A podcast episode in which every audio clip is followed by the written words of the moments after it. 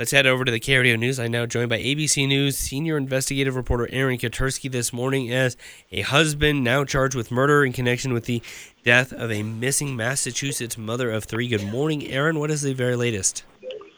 Well, the husband, Brian Walsh, has been charged with murder. He's due to appear a little later this morning in court to uh, to, to be arraigned on those charges of killing his wife, Ana Walsh, who was reported missing by her coworkers uh, on the 4th of January. Her husband at the time told investigators that she had boarded a flight to Washington, where she works in real estate, for a work emergency.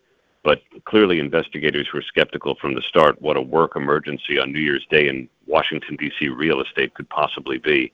Uh, they said that she never boarded a flight, never even took the, the, the ride share car that she was supposed to have taken to the airport. Uh, and they began searching and those searches turned up uh, pieces of evidence that pointed the finger at the husband, Brian Walsh, 47 years old of Cohasset, Massachusetts.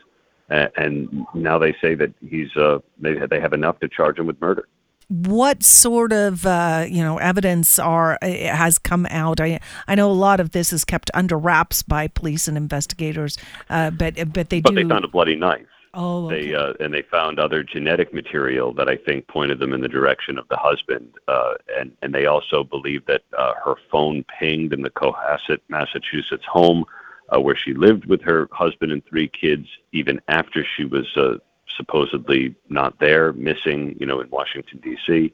Uh, they also searched a, a trash incinerator. They searched another trash dump uh, in different parts of the state and and came up with other evidence, including a, a, a hatchet and a and a saw. So uh, all of this together, I think, is giving investigators confidence that they have the right person. Is this one of those cases where the husband had at all made any media appeals to to find the missing wife?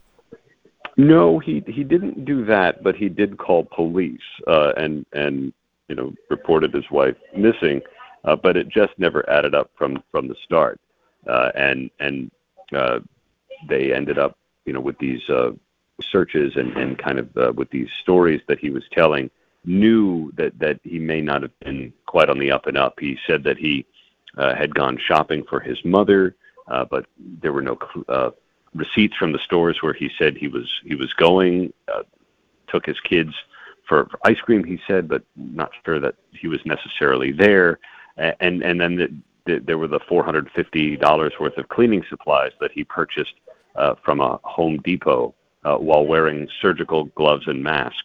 Uh, and again, all of that together gives investigators, uh, I think, what they need.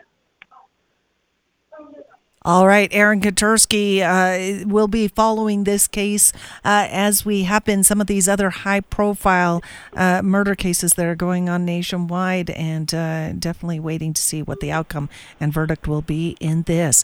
Aaron Katersky, ABC News correspondent, thank you. Thank you.